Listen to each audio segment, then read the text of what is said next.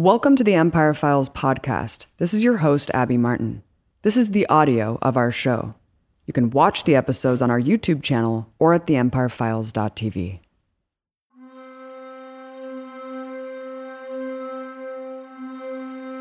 The last week has seen dramatic U.S. escalations against Iran, setting the stage for the most dangerous war footing between the two countries for decades. We all watched in horror the chain of events predictable death of an American contractor, illegal U.S. airstrikes killing 25 Iraqis in response, the mass protest at the U.S. Embassy. Then came the audacious and criminal assassination of General Soleimani as he arrived at the Baghdad airport for peace negotiations, followed by a calculated and de escalatory Iranian response that avoided killing any Americans. We also saw thousands of Americans come out into the streets in nearly 100 cities and towns to protest the path to war. Things have seemingly de escalated for now, but the threat of full scale war still looms under an administration run by impulsive, war hungry extremists. Trump has promised increased sanctions, deployed tens of thousands more military personnel, and has sent nuclear armed aircraft to patrol the region. This perilous game is nothing new. In fact, the US has been waging war against Iran for nearly 70 years in the forms of coups, assassinations, and deadly sanctions. And the events of last week should serve as a wake up call for how quickly the Pentagon could trigger the devastating war we all fear. To counter the war propaganda and get the crucial context of US Iran tensions, I sat down with journalist and human rights attorney Dan Kovalik, author of the book The Plot to Attack Iran How the CIA and the Deep State Have Conspired to Vilify Iran. So, Dan, we're on the brink of war with Iran under the Trump administration. There's been several provocations over the last few weeks that have taken us closer to that reality. Can you get us up to speed about what has happened? Yes. So, really, uh, I think the beginning of the tensions began with uh, Trump backing out of the nuclear deal that uh, President Obama had made with Iran. Under this deal, Iran was limited in how much it could um, enrich uranium uh, to prevent it from uh, enriching it to the point of, of, of, weapons grade. And in return, the U.S. would lift sanctions that it had imposed on Iran some time ago. Um, while everyone agrees that Iran had been complying with that treaty, uh, had kept the enrichment within the limits set forth. Uh, in May of 2018, uh, Donald Trump unilaterally backed out of the agreement, uh, be, making it clear that he wanted more from Iran than just uh, complying with the nuclear deal, that he wanted other, essentially to contain Iran in other ways. And so that began the kind of casus uh, belli uh, for Iran to react. But the incredible thing was Iran didn't react at all for about a year because Europe had promised, Europe was also signatory to the nuclear deal. And Europe said, hey, they're complying. We want them to comply. We're going to salvage the nuclear deal. We're going to make sure that uh, Iran is able to continue trade, it's not impacted by the US sanctions, and uh, we're going to keep uh, the deal going. But Europe did not, either could not or would not do that. And Iran saw that and finally said, you know, uh, okay, well, the deal's dead. And uh, they said they would start enriching uh, their uranium uh, beyond the, li- the, the, the, limits they had at that point gotten up to. Uh, but if I could just say a couple things about that. Um, Iran has always made it clear they don't want nuclear weapons. The Ayatollah of Iran issued a fatwa, a religious edict, in fact, saying that the creation, stockpiling, and use of nuclear weapons is contrary to Islam. And so he said that they would never uh, create nuclear weapons, that they never intended to, that they only want this for energy. And we have to recall that back in the 50s, the U.S. and the General Electric Company began helping Iran under the Shah nuclear, nuclearize Iran. And so uh, the U.S. has known for a long time that Iran needed to, nuclear energy um, to, to help sustain its electrical grids. And that's what this is about. In any case, Iran said, look, you know, we've been maintaining these certain levels of enrichment. Now we're going to start increasing them because the deal's dead. Uh, but then the U.S. ginned up, and I think it's fair to say ginned up this this claim that Iran was going that they had intelligence Iran was going to attack U.S. targets in Syria. This began the escalation in the Persian Gulf. This was around again May 2019. So the U.S. in response sends nuclear capable uh, bombers, B 52 bombers, to the Persian Gulf, uh, aircraft uh, strike teams and uh, Patriot missile batteries as well uh, to the Gulf to threaten Iran in response to this alleged intelligence. And what are these attacks, alleged attacks on these oil tankers? Uh, one was a Saudi oil tanker. Another one, I think, was it a Japanese oil tanker? Yeah, there was a Japanese. I believe there was uh, the one, yes, some Saudi. I believe one also from uh, uh, the UAE. Which also kind of are questionable, right? They're very I mean, questionable. coming from the Trump administration. Yeah, well, uh, and again, you you have to look at each each alleged attack on its own merits. But for example, the alleged attack on the Japanese vessel, uh, it was very inconvenient for the Trump administration that the people who owned the tanker said it didn't happen. and in fact, the only videotape they have is of Iranian Revolutionary Guardsmen helping remove bombs from the tanker, not putting them on.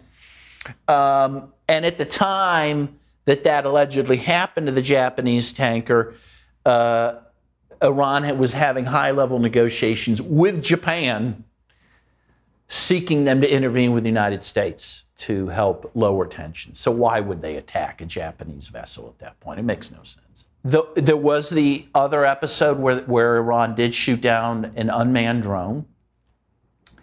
Uh, there was some disagreement whether the drone was in international waters or Iranian waters. You know, but Iran's position was look, it's a military, you know, instrument. We don't know what they're doing with it. We don't know if it's just a spy drone or if it has weapons, and they shot it down, you know. Um, and, and you may recall that in response, Trump ordered a uh, military assault. And then was applauded for Iran. calling it off. Right, and then yeah, he called it off, I guess 10 minutes, within 10 minutes of them striking. In Iran, for its part, Iran claimed they could have shot down a manned U.S. aircraft that was heading towards them, but did not. If the U.S. were to attack Iran, if the U.S. and Iran were to get into a conventional war, and I pray to God it is conventional, not nuclear, um, you know, there's been estimates, for example, by retired Lieutenant Colonel Lawrence Wilkerson, that the cost in lives and treasure would be 10 times greater than the war with Iraq. So you're looking at millions of dead and trillions spent on that war, uh, it would be catastrophic. And it could be a, war, a world war because, uh, you know, both Russia and China depend on Iranian oil. So it really risks a greater conflagration, which we should all be concerned about. Let's talk about sanctions. Yeah. Obviously, Trump didn't start the sanctions against Iran, but he's certainly ramped them up to genocidal levels at this right. point. Uh, talk about the history of sanctions against Iran, what Trump has done to exacerbate this, and what effects they're having on the civilian population. Yes. Well, uh, so under Obama, under the nuclear deal, uh, Obama did decrease sanctions to some extent, did allow some more trade uh, with Iran, although not fully. The Iranians claim, and when I was there in 2017, a lot of Iranians complained to me that while they lived up to their part of the deal. Obama never fully lifted the sanctions he had promised to. But he had lifted them a little bit, giving them some, a little bit of ease and a little bit of ability to get their economy uh, uh, ramped up again. But then once Trump backed out of the JCPOA, which is what the nuclear deal is called, and increased sanctions, then he went back to the pre nuclear deal levels of sanctions, which really, and vowed that he would not allow Iran to sell any oil. And of course, oil is the mainstay of the Iranian economy. And the U.S. has, uh, you know, kept to that promise largely. It has really cut down on Iran's ability to sell oil around the world has economically isolated it. Iran is not able to buy foodstuffs that it needs to import. It has uh, been unable to buy medicines and raw materials for medicines that it itself makes. And so people are dying in Iran from hunger, from lack of medicines. Uh, at least two children died because they could not get uh, organ transplants. So it is a very serious thing. This is really an act of terrorism against the Iranian people. Terrorism, as we most people understand it, being an attack against the civilian population for a political end. Well, here they're attacking the civilian population for the political end of trying to encourage the population to overthrow the Islamic Republic. Trump officials claim that Iran poses a serious threat to the U.S. What threat do you really think Iran does pose to the U.S. empire? Because yes. we know obviously there is no threat to the civilian population here. But what, what is this warmongering really about, Dan? Well, I think, uh, first of all, let me just say what it isn't about, mm-hmm. explain it a little further. Why is Iran not a, a threat militarily? Uh, because a lot of people do believe it is, of course, uh, particularly in the U.S. Your average U.S. citizen probably believes Iran is a military threat of some kind. Um, in fact, Iran, the interesting thing about Iran is that they actually partnered with the U.S. in the war on terror after 9 11. Iran offered to help George W. Bush fight the Taliban in Afghanistan, go after Al Qaeda, and Iran did both things. And actually, the, the, the Bush White House applauded Iran for this until Bush uh, out of the air says Iran was part of some axis of evil with Iraq, which of course was a mortal enemy of Iran. People have to remember. Mm-hmm. So the idea it was in any alliance with Iraq was ridiculous, and with North Korea.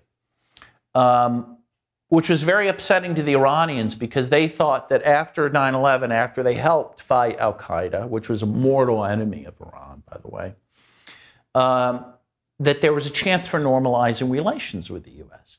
So the point is, Iran is not a threat to the United States. In fact, it is a potential ally in, in many ways.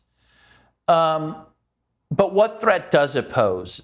Uh, first of all, uh, the United States never forgave Iran for overthrowing the Shah back in 1979. The U.S. had installed the Shah in 1953 had overthrown a democratically elected prime minister, Mohammad Mossadegh, installed the Shah, helped create something called the SAVAK, which was a security service that had tentacles throughout Iranian society, used torture to, to rule that society.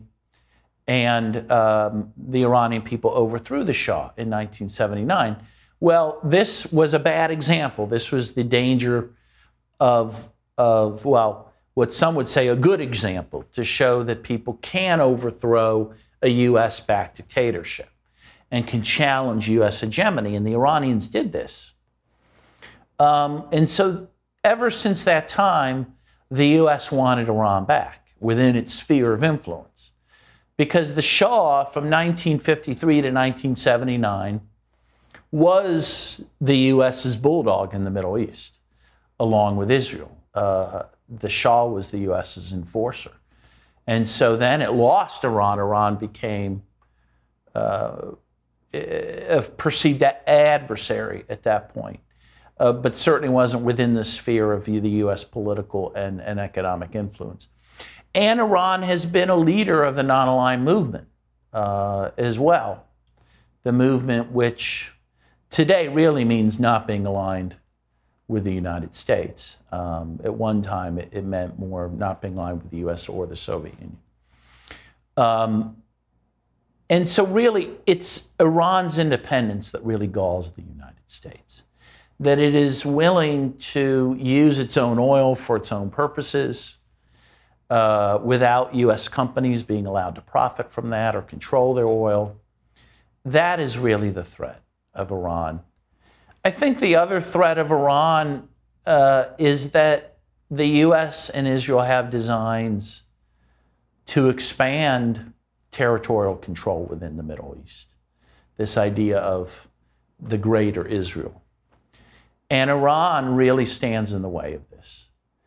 Um, Syria does as well, and they thought they were going to knock Syria off, and that didn't happen.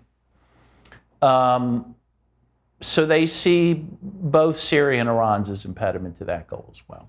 And I think the one thing that people should think about is the is that things have changed fairly recently with regard to the U.S.'s designs on other people's oil. So for a long time, for example, Jimmy Carter announced what is known as the Carter Doctrine that if any country would interfere with the U.S.'s access to oil in the Persian Gulf, he announced the U.S. would have the right to militarily intervene to defend U.S.'s access to oil. Well, the truth is, the U.S. doesn't need any access to anyone's oil now. The U.S. is a net exporter of both oil and natural gas. Uh, because we found more oil, we're willing to drill more. Particularly under Trump. I guess we're now willing to, draw, to drill more in Alaska, for example, and because of fracking. The point being, we don't need Iranian oil, nor do we need Venezuelan oil. And so I think while the U.S. would like compliant states in countries like Iran and Venezuela so that U.S. companies could profit from their oil, a second best scenario from the U.S. point of view is to simply knock them off as competitors, simply pre- prevent them from producing any oil at all. And that would allow the U.S. to gain more profit, of course, from the sale of the oil and natural gas. And so I think what people need to realize is the U.S. would be just as happy to destroy those countries as it would to control them. And we see this more and more over the years. We see this with the war in Iraq. Afghanistan, particularly Libya, where the U.S. seems simply content to wreck a state and walk away from it um, and to get rid, rid, of competitors that way, which is a pretty nefarious uh, uh, goal. Trump also says that Iran is the world's largest financier of terrorism. Uh, what evidence do you think they have to support that outrageous allegation? Seems odd considering the role that the U.S. and Saudi Arabia play. Yes, well, yeah, it's a very um, skewed view of, of terrorism. Again, if we talk about the terrorists that have attacked us, Al Qaeda, for example, um, they are mostly backed by Saudi Arabia and at times have been backed by the United States, as has ISIS. And so, if that's a terrorist we're talking about, in fact, Iran is a mortal enemy of those groups. When the U.S. says Iran is a backer of terrorism, what they mean is that they support Hezbollah in Lebanon and they support Hamas in Palestine. But I think most honest political experts do not view those groups as terrorist groups. They're both elected. And they're both elected. But again, the U.S. doesn't care about elections, yeah. right? Unless it elects the people that we think supports our interests. The U.S. now supports 73% of the world's dictatorships, some of which the U.S. actually put into power. And again, look at Saudi Arabia, which is a monarchy. It's repressive. It beheads people. Um, it supports Al Qaeda. It is engaged in a genocidal war in Yemen right now. And the U.S. has no problem not just tolerating them, but even you know arming them to the teeth. So I think the idea that Iran is a supporter of terrorism just is not true. I mean, really, what the U.S. resents is that Iran would deign to try to have any influence within its own region of the world. Of course, they have that right. If you look at a map, Iran is bordered by about 17 different countries, most of which are hostile and most of which have U.S. military bases. You know, it's Iran that's under attack, let's face it.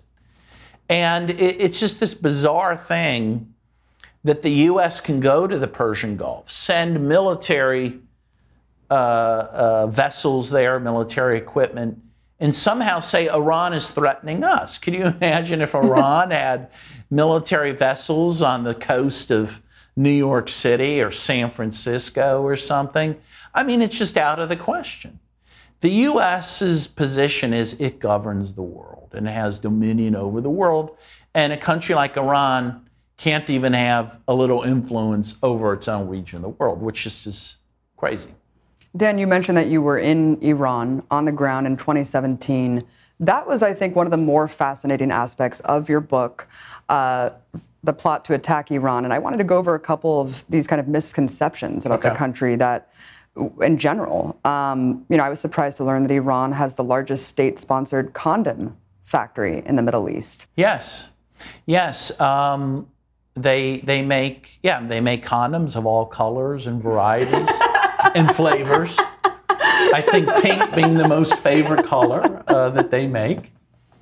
Uh, they also have one of the biggest um, uh, medical, uh, they're one of the biggest medical survivors uh, or providers for uh, gender reassignment as well.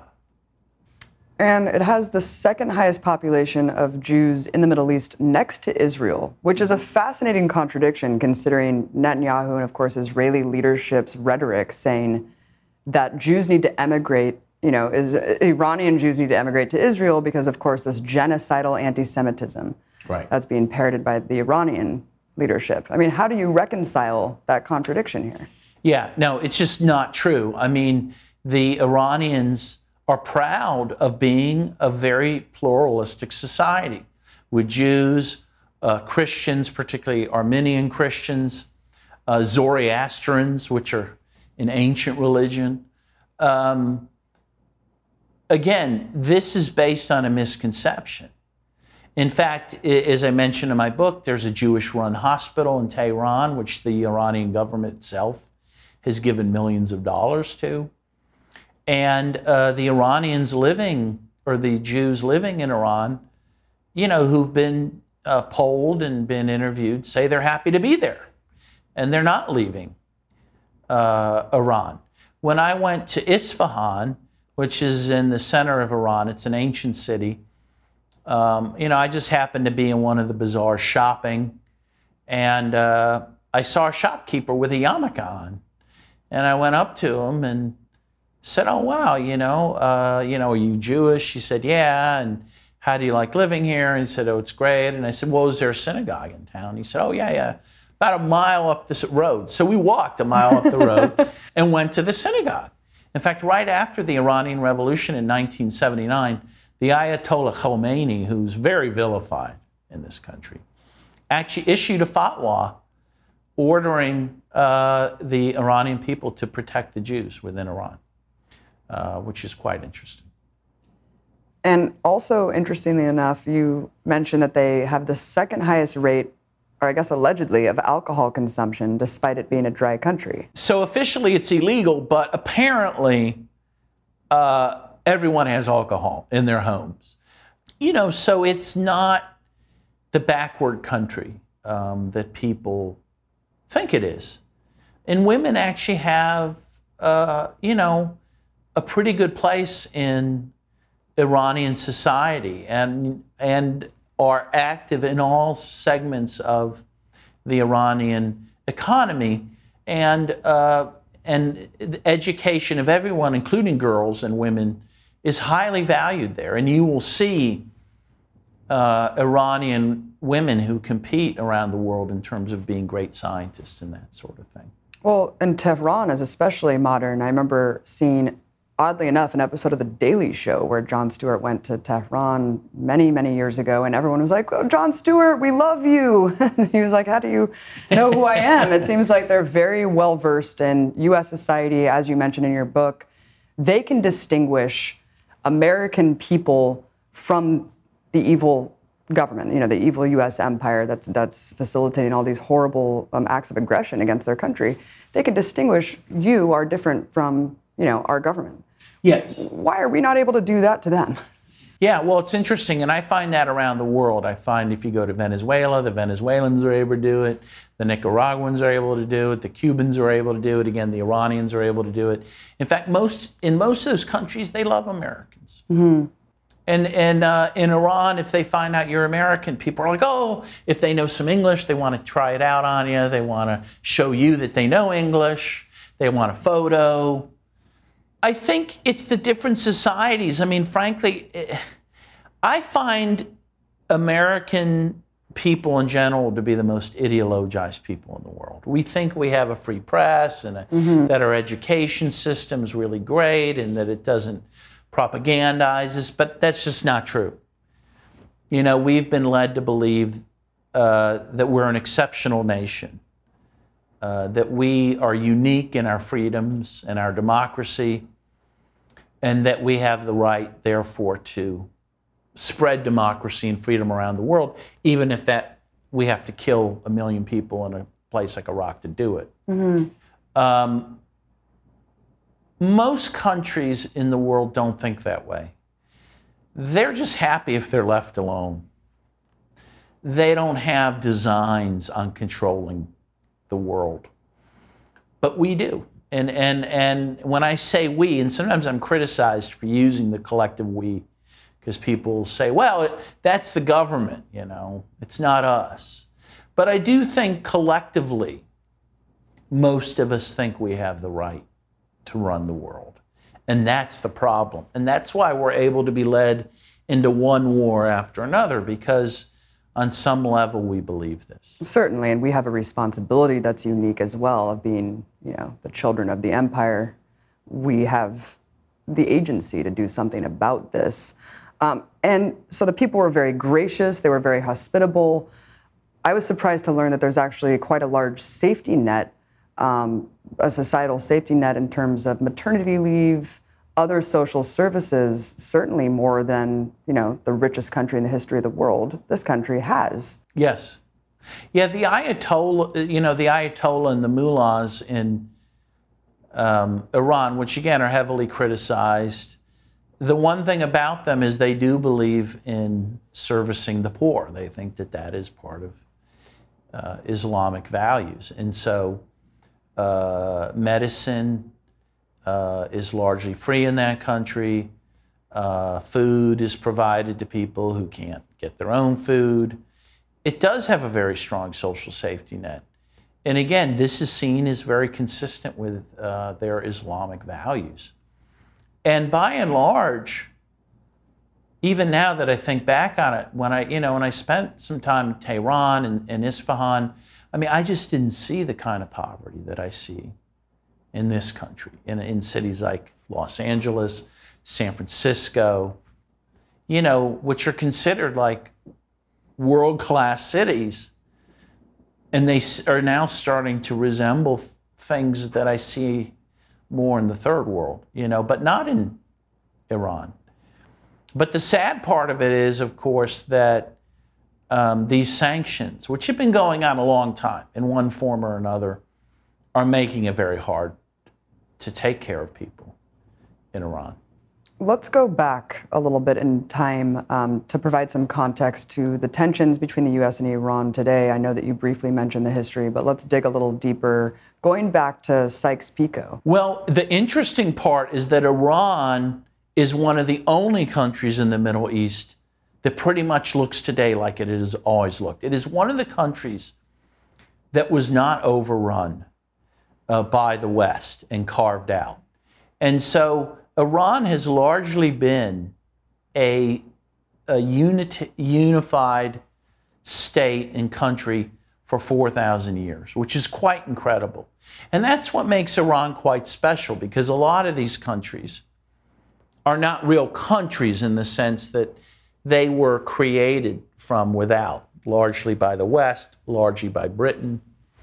Um, but Iran, which was known as Persia, uh, didn't have that history uh, of being taken over. Moreover, they've never had a history of attacking other countries. You know, in 4,000 years, they've never started a war against someone else. Uh, so that's what makes Iran unique. And frankly, from the point of view of people who value history, who value, um, you know, antiquities, and, and frankly, our own beginnings and our own history, um, Iran is very important to preserve because they have incredible uh, buildings and ruins and antiquities um, that really go back thousands of years. Um, and most of the countries in the Middle East by now have suffered a great destruction to those types of antiquities, mostly because of the wars uh, that the US have brought and Britain. But that's not to say that Iran, uh, you know, was not a victim of British, particularly British colonialization, which began in the late 20 in the late 19th century. Iran was essentially controlled by the British Empire yes. at that time. Talk about what Iran was like in this era and why Iran's oil was so essential for Britain to expand its uh, territory around the world. Yes. So uh, Iran oil was discovered in Iran in 1908, and uh, again, this is just as um, the world is starting to use oil for fuel for uh, combustible um, engines, and Britain, as you say, needed that oil uh, to build its own military up, its own navy, and so it had designs on Iranian oil as soon as that was discovered there in 1908 and very shortly after that, uh, Britain took control of Iran's oil fields uh, through something known as the Anglo Persian Oil Company. Uh, through the Anglo Persian uh, uh, Oil Company, Britain controlled uh, the production of Iranian oil, used mostly British personnel to Uh, work on the oil production in Iran and m- most importantly, Britain was the one that profited most from that oil. Meanwhile, about 90% of Iran was living in abject poverty, literally in rags, because all the profits were going out the door to Great Britain, which caused a great amount of consternation. Some of them were living in the oil fields themselves. I mean, some of these workers. Yes. Yes, they were treated as near slaves.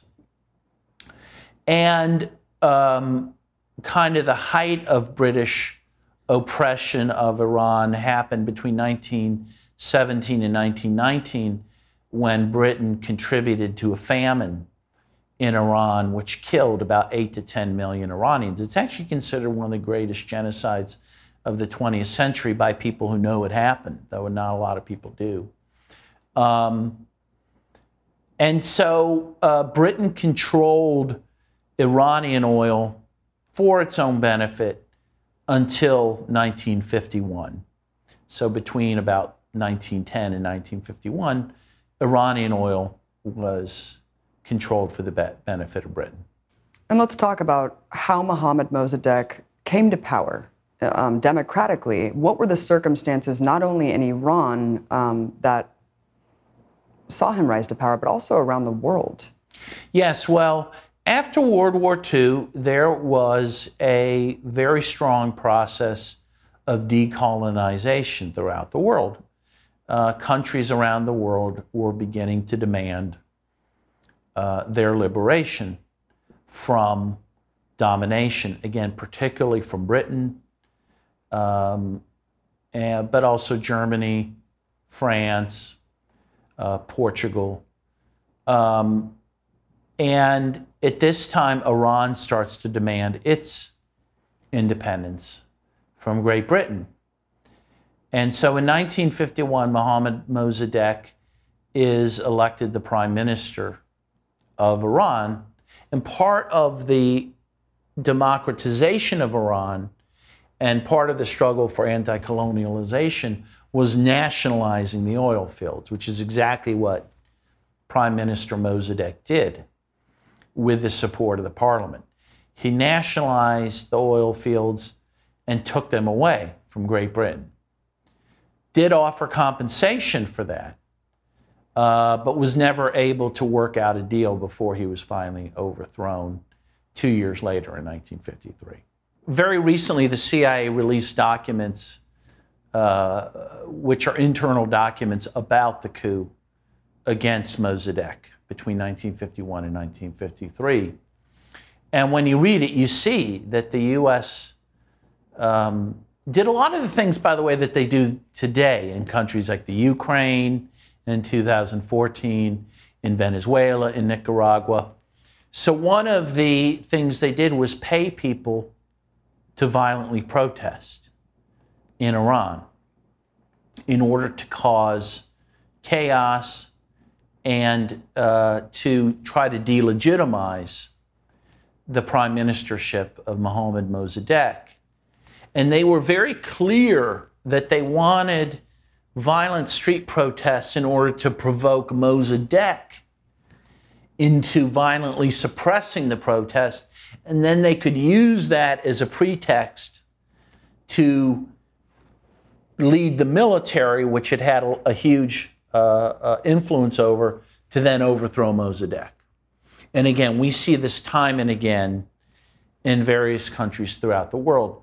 The interesting part um, of this, and, and very sad part, was that ultimately the U.S., through Kermit Roosevelt, who was the CIA bureau chief, and through uh, their ambassador, U.S. ambassador Iran, used old time Persian hospitality to overthrow Mossadegh. So they were not able to get Mossadegh, who was a very nice guy and actually a very uh, passive guy. So he was not a guy that was apt to want to send in the military to attack protesters. So, as a last ditch effort, they went to Mossadegh, went to his house, and they said, These protesters are attacking Americans who are here in Iran. And they knew this would upset Mossadegh because Persians are very hospitable, particularly to their guests. They don't want them any harm to come to them. He was greatly humiliated by this Mossadegh to know or to believe, though it wasn't true, that Americans were being attacked in Iran. So then he called on uh, Iranian forces to suppress the protesters in order to defend the Americans that he thought were being attacked. Wow. This was the pretext they needed, that they had been hoping for, that they had been working for. And this is when they send in General Zahedi, who is their handpicked guy, to go in and lead forces uh, to arrest Mossadegh and to overthrow his government. Um, but yeah, that is the story of, of Iran. And, and, and what's very interesting about it, it was the first CIA led coup in the world. But it was a script that we would see played over and over again uh, throughout the years, including to this very day. Right, and now we use these soft power institutions, civil society organizations, USAID, NED, there's no institutions like that present in Iran. I, I would imagine that they would have been kicked out. Uh, I don't know. I mean, I think that in every country there's groups that the U.S. can try to latch mm-hmm. onto. Mm-hmm. It's much harder because there is no embassy there anymore, U.S. embassy. In fact, the old U.S. embassy is now a museum, um, and it's called the Museum uh, to U.S. Espionage. But we would be naive to think that the U.S. is not involved somewhat in their civil society. I'm absolutely yeah. certain that they are. Yeah. Again, the U.S. has its tentacles everywhere, and um, and actually, there, you know, the one you mentioned, the MEK, and mm-hmm. the MEK, which was a designated terrorist organization by the United States up until 2012, when Obama took it off the terrorist list certainly has some penetration within Iran, has killed about 17,000 Iranians, actually. And so the U.S. has assets everywhere, including in Iran. Yeah, and the MEK still um, lavishly rewards people like, I mean, a number of U.S. politicians, John Bolton, Rudy Giuliani. I mean, there's all these people who go speak at these MEK banquets. Howard Dean. Howard Dean. Yes. I actually had the, the opportunity to ask Howard Dean, why are you receiving funding from a terrorist organization? And he got very upset. But I mean, it's it, it's true. Yes. I mean, they, they kill people. Yeah, they kill people. And they've killed some Americans, some American military personnel, in fact. And again, the U.S. knows this, but this has not stopped the U.S. from supporting the MEK. Let's dig a little deeper into the Savak and, and the reign of terror under the Shah, because at the time, if I'm not mistaken, it was considered the most egregious human rights abuses in the world, uh, according Yes. to Amnesty and some other human rights organizations. I mean, quite cynical considering today we just continue to um, foment this, you know, hostility toward Iran based on alleged human rights abuses. Yeah, no, it's an incredible thing. So, first of all, let's go back a little to the guy they picked to replace Mossadegh as prime minister. So, they in 1953, the U.S. installed the Shah back as the monarch, but the guy they picked to be the prime minister, kind of the figurehead, um, then was a guy named General Zahedi. And the reason they picked him uh, to be a leader in the new government was because he was the most anti communist person they could find. And they knew this because he collaborated with the Nazis during World War II. So they picked an open Nazi colla- collaborator to be part of the state in Iran. And in fact, shortly after the Shah came back to power, there were Nazi like pageants in Tehran uh, that the Shah and his people uh, carried out. Um, but beyond this, uh, the CIA helped set up the SAVAK, uh, which again was the security apparatus which used both professional but also uh, civilian people to spy on everyone in society. Um, but they also used torture to keep the Shah in power. And the torture te- techniques they used, they learned from the CIA, and the CIA had in turn borrowed those techniques from the Nazis. And so there was this real Nazi component to what was happening uh, with the Savak. And as you mentioned, in 1978, a year before the Shah was overthrown, Amnesty International said that Iran had the very worst human rights record on earth. And it was largely because of that Savak. And this had a lot to do with why the Islamic Revolution happened the suppression of communists, the suppression of leftists, how the only organizing capabilities were pretty much done in mosques. Right. Um, so, talk about you know the circumstances that led to 1979. Yes, the U.S., through its tactics, really, um, one, created the desire for revolution and also really determined the nature of how that revolution would be. Uh, because, as you mentioned, while Iran always had a very strong leftist uh, uh, segment of society, including communist in the in the uh, form of the Tudeh Party, which still exists today. Um, as you said, the only place to safely politically organize under the Shah was in the mosques. And so it was the Islamicists who really became uh, the, the uh, predominant grouping in the revolution in 1979. That's not to say the left didn't participate in that, and I because I don't want to detract from what they did.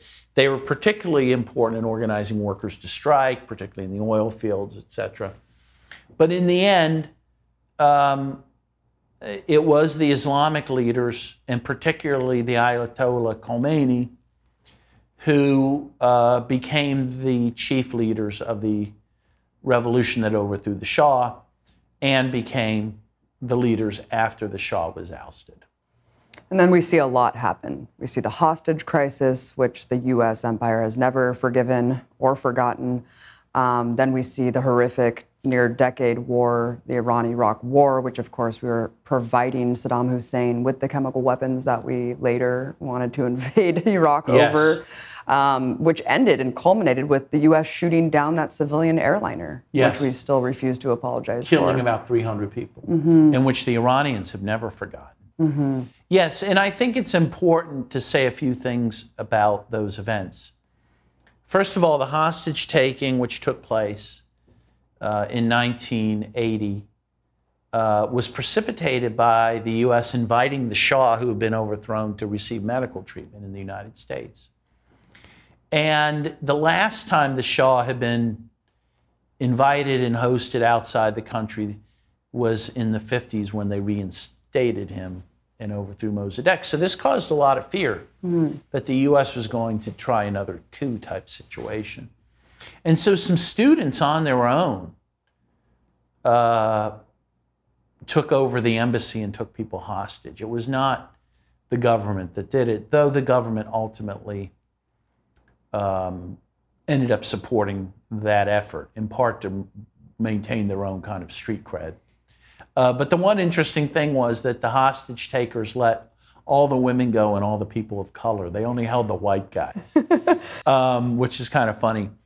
But the other interesting thing about that was that, um, and that a lot of people don't realize, is that Ronald Reagan, who was running for president at the time, uh, his campaign people, through friends in the CIA um, and through the uh, Mossad in Israel, uh, were able to maneuver uh, to one, undercut Carter's ability to negotiate the release of the hostages and to convince the Iranian government to hold the hostages until after the 1980 elections so that Ronald Reagan would win the election. Uh, he had worked behind the scenes to actually have them held longer, which is an incredible thing. Yeah. One would think that people would be pretty upset about this. And yet, even people who know it don't don't seem to care that much. But so that's an interesting thing. And then the other thing that you mentioned is the U.S. supported Saddam Hussein to invade Iran, and this began the eight-year Iran-Iraq War, which was brutal. There a million people in total were killed um, uh, in Iran and Iraq, total between the two countries. The U.S. at some point also begins arming Iran. So at some point in the Iran Iraq war, the U.S. is arming both sides for two reasons. One, because it also wanted to, de- while it wanted Hussein to win and to topple the Islamic Republic, it also didn't want Hussein to become too strong. So it wanted to wound both sides of the conflict. But also recall, again, as part of Reagan's chicanery, that Congress twice cut off USA to the Contras in Nicaragua. And so, to get around that cutting off of aid, Reagan sold arms to Iran during this period to get cash to give to the Contras. This became the Iran Contra scandal. Um, but I think the main point there, at least for the discussion of Iran, is that the U.S. supported both sides of that conflict, which is particularly a nefarious thing to do. And again, the Iranians don't forget this. The other point that needs to be made is that while Saddam was attacking Iran with chemical weapons, and while Iran had some chemical weapons that it, they inherited from the Shah, they never used them against Iraq because the Ayatollah then issued a fatwa at that time against the use of chemical weapons as being against Islamic law and so the Iranians took it. They took that abuse, that cruelty of the chemical weapons at the hands of Saddam, but they would not retaliate in kind. Which says a lot about the Iranian people and the Iranian government, even, you know, the restraint that they showed at that time. Well, oddly enough, I mean, Trump is basically bringing back some of the most sadistic figures from this era, from this nefarious era, right? We have Elliott Abrams, it was part um, of the um, Iran Contra scandal. the right. Iran Contra scandal hid weapons on aid shipments. I mean, you could not make this up. Um, and you have John Bolton, of course, as you mentioned. I mean, from the day he was born, he's wanted nothing more than to obliterate Iran. Um, where do you think this is going to go here? Because it seems like, you know, obviously Trump wouldn't have picked people like Pompeo, like John Bolton, like Elliott Abrams if he didn't want to really move forward with this. But it does seem like he's kind of treading, you know, lightly considering it's his first term. He knows how detrimental and devastating it would be to have a full blown war with Iran. Do you think a real war with Iran is a possibility if he does win a second term? I think it's a possibility. It's maybe even a possibility before the 2020 mm. elections. The problem with Trump, I think, is he's a brinksman. I think he is reckless. But the danger with that, if you're a brinksman, is that ultimately someone's going to call your bluff, and then what do you do? Mm-hmm. And so that, you know, a war could happen even accidentally. Right, the precarious situation that they've put all of us in. That is absolutely right.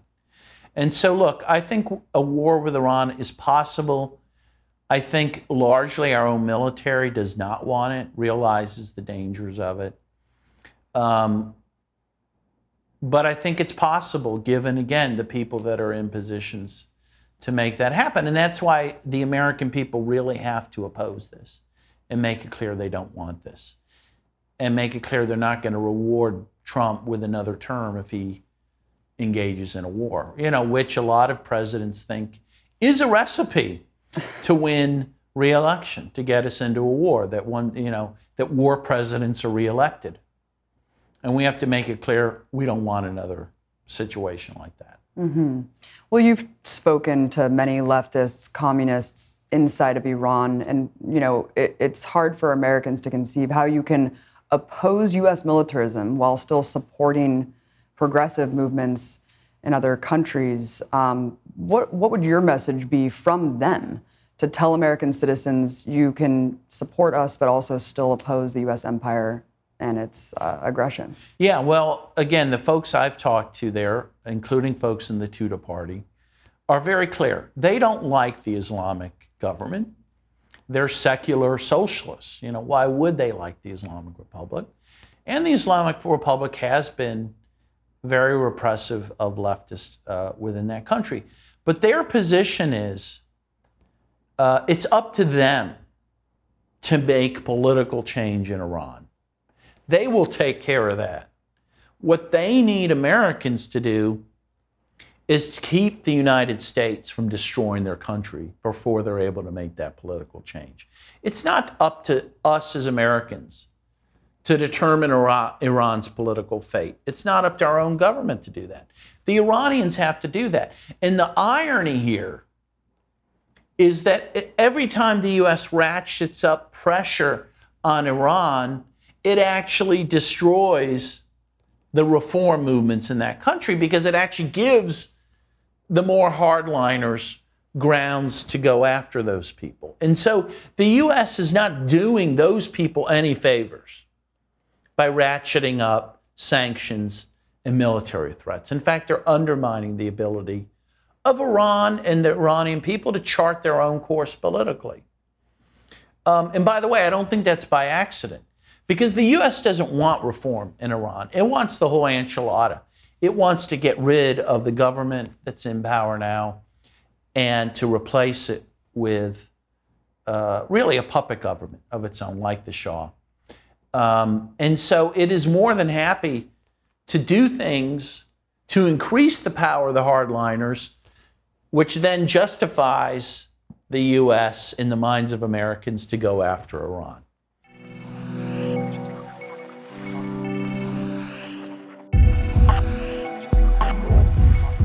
Thank you for listening to our Empire Files podcast. Help keep us independent and ad-free at patreon.com slash empirefiles. And be sure to catch our newest episodes by subscribing to our YouTube channel.